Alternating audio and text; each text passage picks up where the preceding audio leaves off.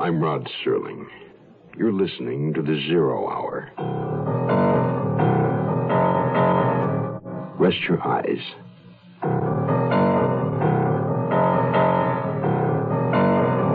Open your mind.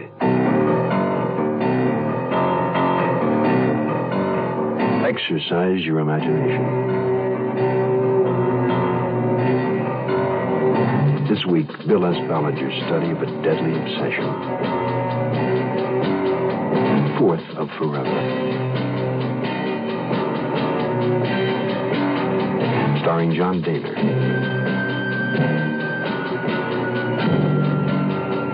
And Susan Oliver.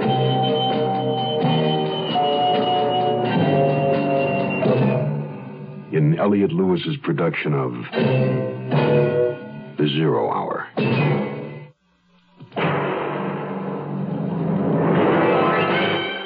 Mutual Broadcasting System presents The Zero Hour. Sponsored in part by Ford Motor Company, Wrigley Gum and Sine-Off. This is the Zero Hour on Mutual Radio.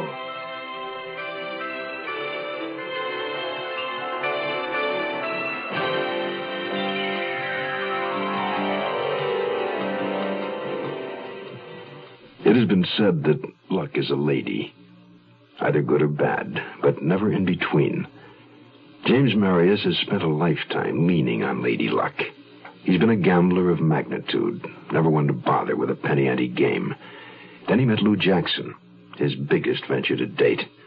It was all or nothing. And a man on a losing streak is liable to shoot the works on a long shot. Such was the case with James Marius. A 3,000 mile coast to coast flight, a time and place, and the word of a woman he'd never seen. Lady Luck followed him that night to a New York hotel. He had lots of luck, all of it bad. And for his trouble, James Marius incurred a debt the law requires he pay for with the rest of his life. Fourth of Forever resumes after this word.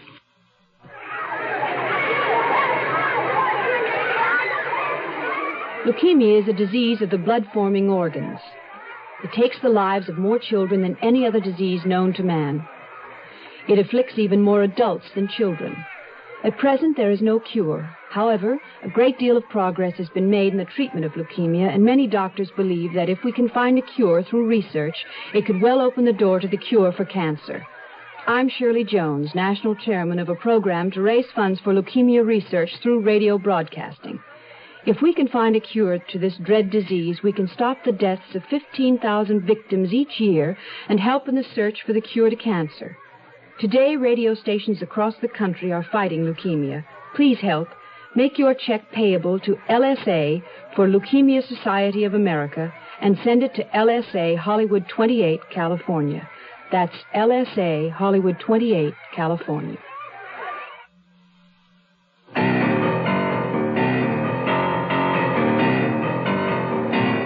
Awoke with a start from the old familiar nightmare. But this time, Lou was with me in the battered DC 3. We were trying to find a place to land, but couldn't. Gas was running out. And so was time.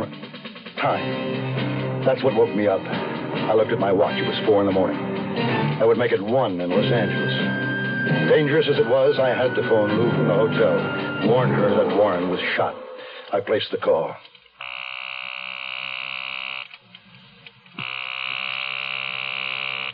Why didn't she answer? She should have been there, but she wasn't. What had happened? Had the police already taken her? My fear was more terrible than any I'd ever known. Not for me, but for Lou. How could the cops have connected her with me so quickly? They hadn't taken me yet. What was happening? I couldn't go back to sleep. The blazing in my arm kept me up. I knew I had to have it taken care of, the bullet removed. I needed a drink, but instead I emptied the bottle down the drain. I could no longer afford the luxury of getting drunk. I was facing a 20 year jolt for attempted robbery and the accidental shooting of Warren. I destroyed my return plane ticket. All out of town flights would be screened thoroughly. Of Lou's thousand dollars, I had about 500 left, enough to get me back some way. I waited until about eight before leaving the hotel. I draped my topcoat over my right arm to conceal the bloodstains on the sleeve. Walking to University Place, I bought a paper and went into a small cafe. It was practically empty. I sat in a booth near the back and ordered coffee and opened the paper. The story was on page three. It wasn't a big one, but the headline caught my eye and shook me through to my feet. Multimillionaire murdered in hotel room. The article said Warren's body was discovered after an anonymous phone call to the police. Bloodstained prints had been found on his door. The lab was checking these for identification. My belly dropped. Warren was dead. I hadn't meant to shoot him. I hadn't aimed. I didn't remember pulling the trigger. All I remembered was his shot, and my arm jerked. And then the second shot, and the reflection in the hall mirror. In the back of the restaurant was a public phone booth. I tried to call Lou again.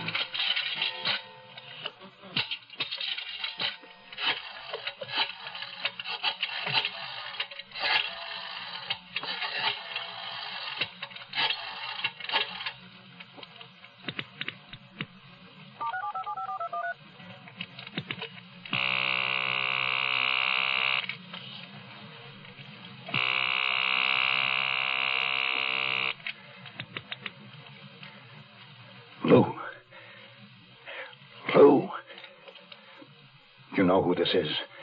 Is it all right to talk?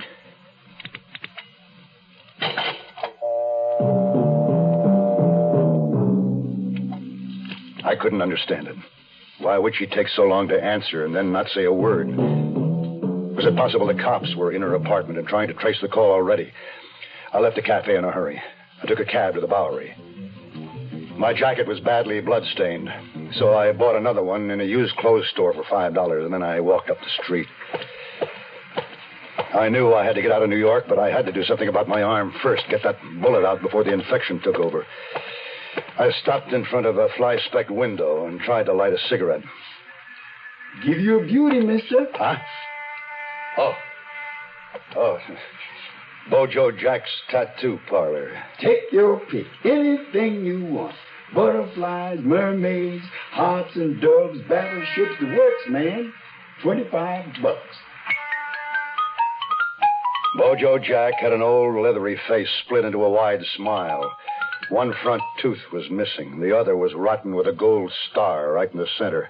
His features were squashed together as if he supported a heavy weight on his head. But his hands were what caught my attention. They were sensitive and delicate. I'll make you a deal. Cut it to 15.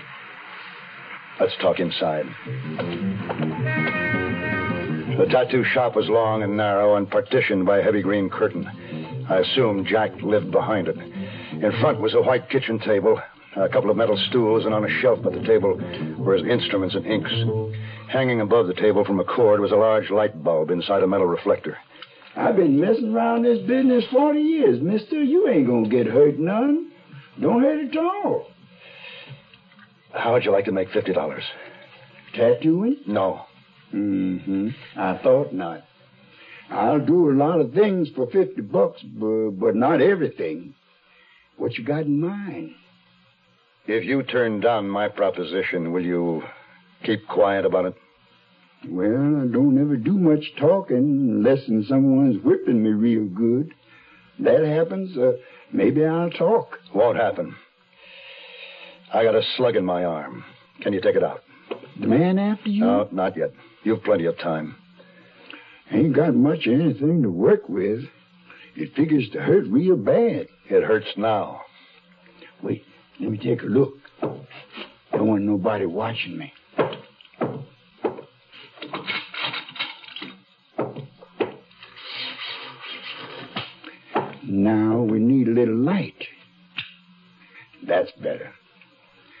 That arm, well, it ain't so awful bad. Don't look like any bones broken. I guess if you can stand it, I can. I'll have to. Get out of that shirt and wrap this sheet around you while I get some hot water and things. Got to use a lot of hot water. Real clean, like a doctor. Jack came back with the water, a straight edged razor, a pair of tweezers, and a metal ice pick, and a bottle of gin. He started to wrap a cord tightly around my arm. You hold this ice on that proud flesh, sort of deaden it down a little bit. Now, I can do it two ways. Sort of slow like, which will hurt a long time, or right quick. Uh, Get it over with. That's where I like it myself. Got into a bit of shooting a couple of times, too.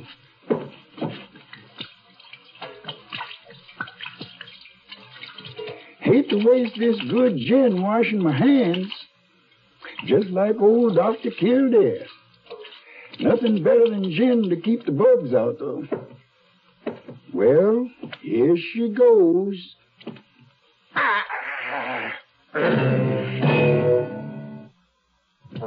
Looking for a car that's easy on gas, easy to buy, and yet has the luxury you want in a car? Look what we've done to our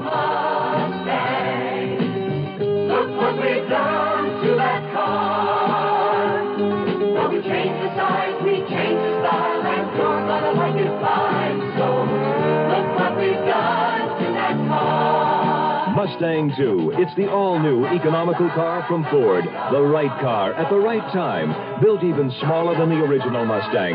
It has an easy on the gas four-cylinder engine, rack and pinion steering, tachometer, four-speed transmission, plus a beautifully appointed interior. All standard. Luxury plus economy. That's Mustang 2.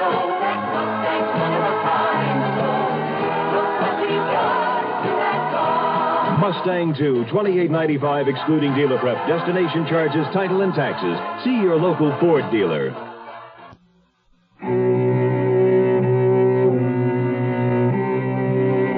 I clung to the metal stool and bent a rung on it. Then it was over. Jack poured gin in the wound and bandaged it up, neat, professional, and handed me the slug for a souvenir. Now I could concentrate on getting home. I had to see Lou, regardless of the danger. Somehow I had to get back to L.A. I'd find her, and we'd leave together. Beyond that, I had no plans. I took a bus from New York to Boston. I tried to call her from the depot.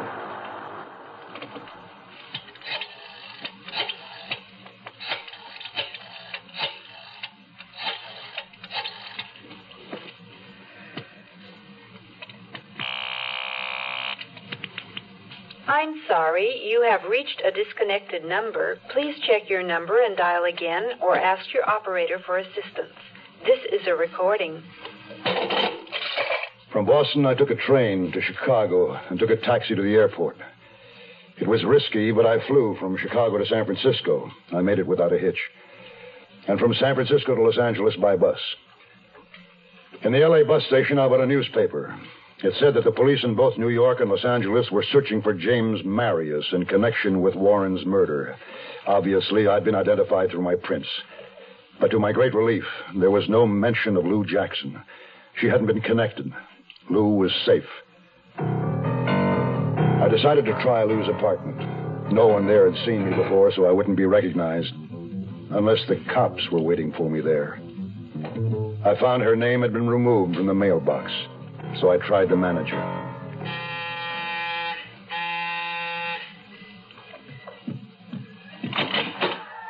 Yes?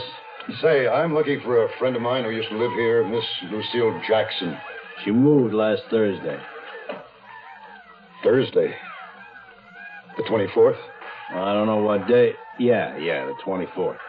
Hey, look, I, I got a show I'm watching here. I got no Has time. Miss Jackson apartment been rented yet? You ask a lot of questions. Well, I'm looking for a place to rent. Is it vacant? Oh, why don't you say so? Come on, I'll show it to you. It's in perfect condition. You'll love it. Your friend was real clean. I didn't even have to paint.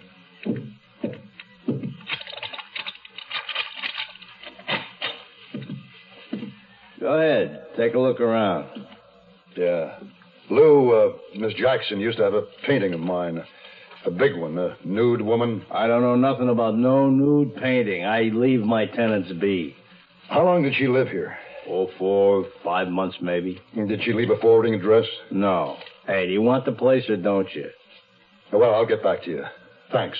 Common sense warned me not to go to my old apartment. The cops would have my place staked out. It was an awful risk. But I knew I'd try because of the faint possibility she might have left me some clue.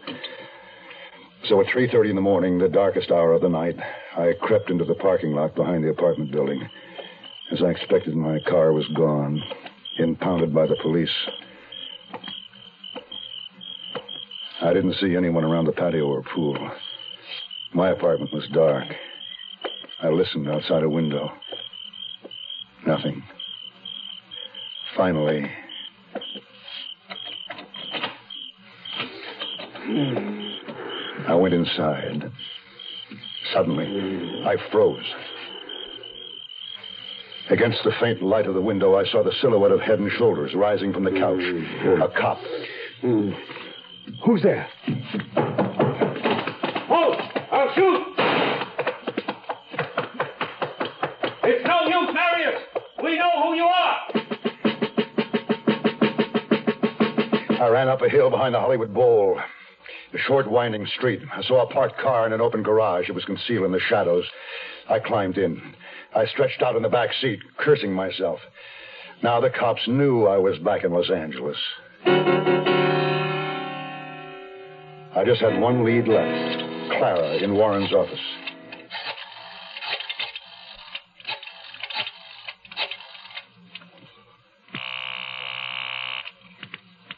Theodore Warren Realty. I'd like to speak to Clara. Uh, Mr. Warren's secretary. Oh, well, Mr. Warren passed away, you know. So I heard. But may I speak to Clara, please? Clara who?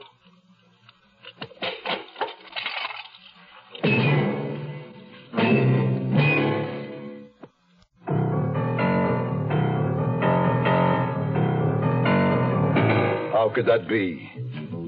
Clara must have lied about everything, even about being Warren's secretary.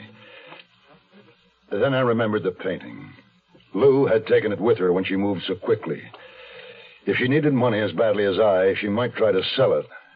Now, who was the painter? Well, what was his name? Gazzetti. I looked up an art dealer, went to his gallery, and he said, Gazzetti? No, we don't have anything he's done. Well, I saw a seated, draped figure of a nude he did. I'd like to buy it. Um, if it were for sale, what would it cost? Some Gazzettis brought 5000 a few years back. Might be higher now. That much? Why? You're paying for snob appeal. Apparently, Lou hadn't tried to sell the painting. But it puzzled me. How had she gotten hold of a $5,000 painting? I was of the belief that she had only a limited income. Getting around on foot had become too hazardous. I had to have a car. I walked to a big supermarket.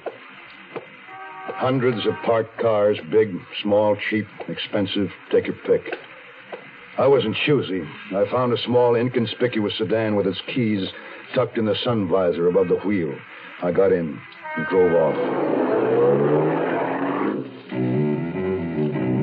I returned to my boarding house and switched plates with another car parked on the street. I had transportation now, but not much else. I went up to my room and had a drink. And once again in my memory, I saw Lou, her silver gilt hair aglow in the sparkle of my imagination. The music of her voice, the touch of her fingers, the scent of her body were opiates that deadened the pain of my failure, the loneliness. I sat down in the soft chair and thought back to how it was. I could see in my mind the Gazzetti on the wall, and there had been an envelope. When I sat down, there was a name on that envelope. Oh, hell, what was it? Rothman. Rothman Associates had an office in a shabby building on Western Avenue. Just the name on the door, nothing else. Rothman himself was a wiry man with blunt features and thinning hair parted in the center. He stared at me through deep set eyes, didn't offer to shake hands. Sit down. Say, I'd like to get in touch with Miss Lou Jackson. I think you know her. I think you're wrong. Yeah, well, I've been away, Mr. Rothman. In the meantime, she's moved. Uh, no forwarding address. Could be she didn't want you to find her. Now, that isn't the reason. We're good friends. What's your name? Horton. Clarence Horton. You're lying. No, no, you're lying, Mr. Rothman. She gave me your name. We don't give out information regarding clients. You're a private investigator. Now, that's good thinking. Well, I'm not asking for information, Mr. Rothman, just an address. Don't have it. Haven't heard from him in maybe, well, about six months. Well, did you have her address before then? Mister, my business is selling information, not giving it away. Fifty dollars a day. You want us to find him? All right, here's 50 for one day's work. Just give me your old address. See what I can do. Uh, wait a minute.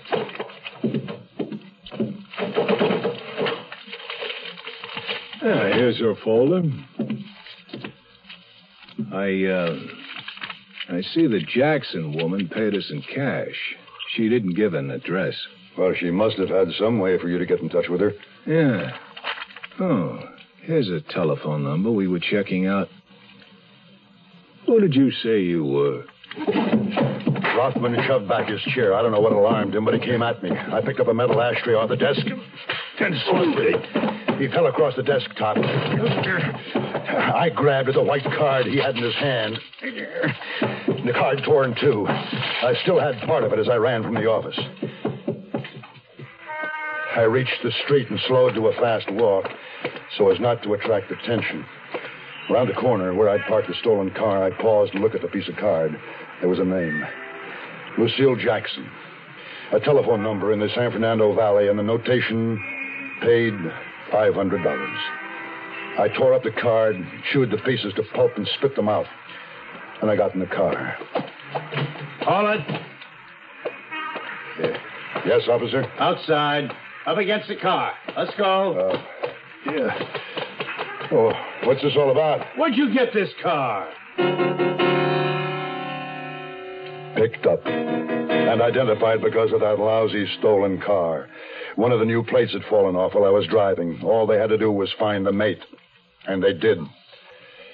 They threw me in a cell with a little guy, about 40, with a wise, secretive, perpetual smile. He told me his name was Leroy Grimes. I figured he might be a plant, a stoolie, so I didn't say much. Uh, the f- f- first, uh, first time? My third. What's the rap? Did they question you yet? You don't talk much, do you? No, not much. I wasn't interrogated right away. Instead, I was taken from my cell and led to another room. It was small, completely bare, no furnishings of any kind, no fixtures, but a light sunk into the ceiling. I sat on the floor, my back propped against a wall, and waited. And waited. I don't know how long, but it seemed forever.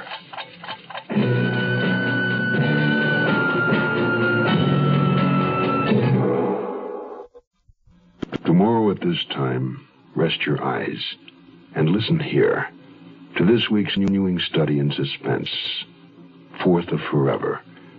I'm Rod Serling, and this is the Zero Hour. Today's episode brought to you in part by Ford Motor Company, Wrigley Gum and Sine-Off. This is the Zero Hour on Mutual Radio.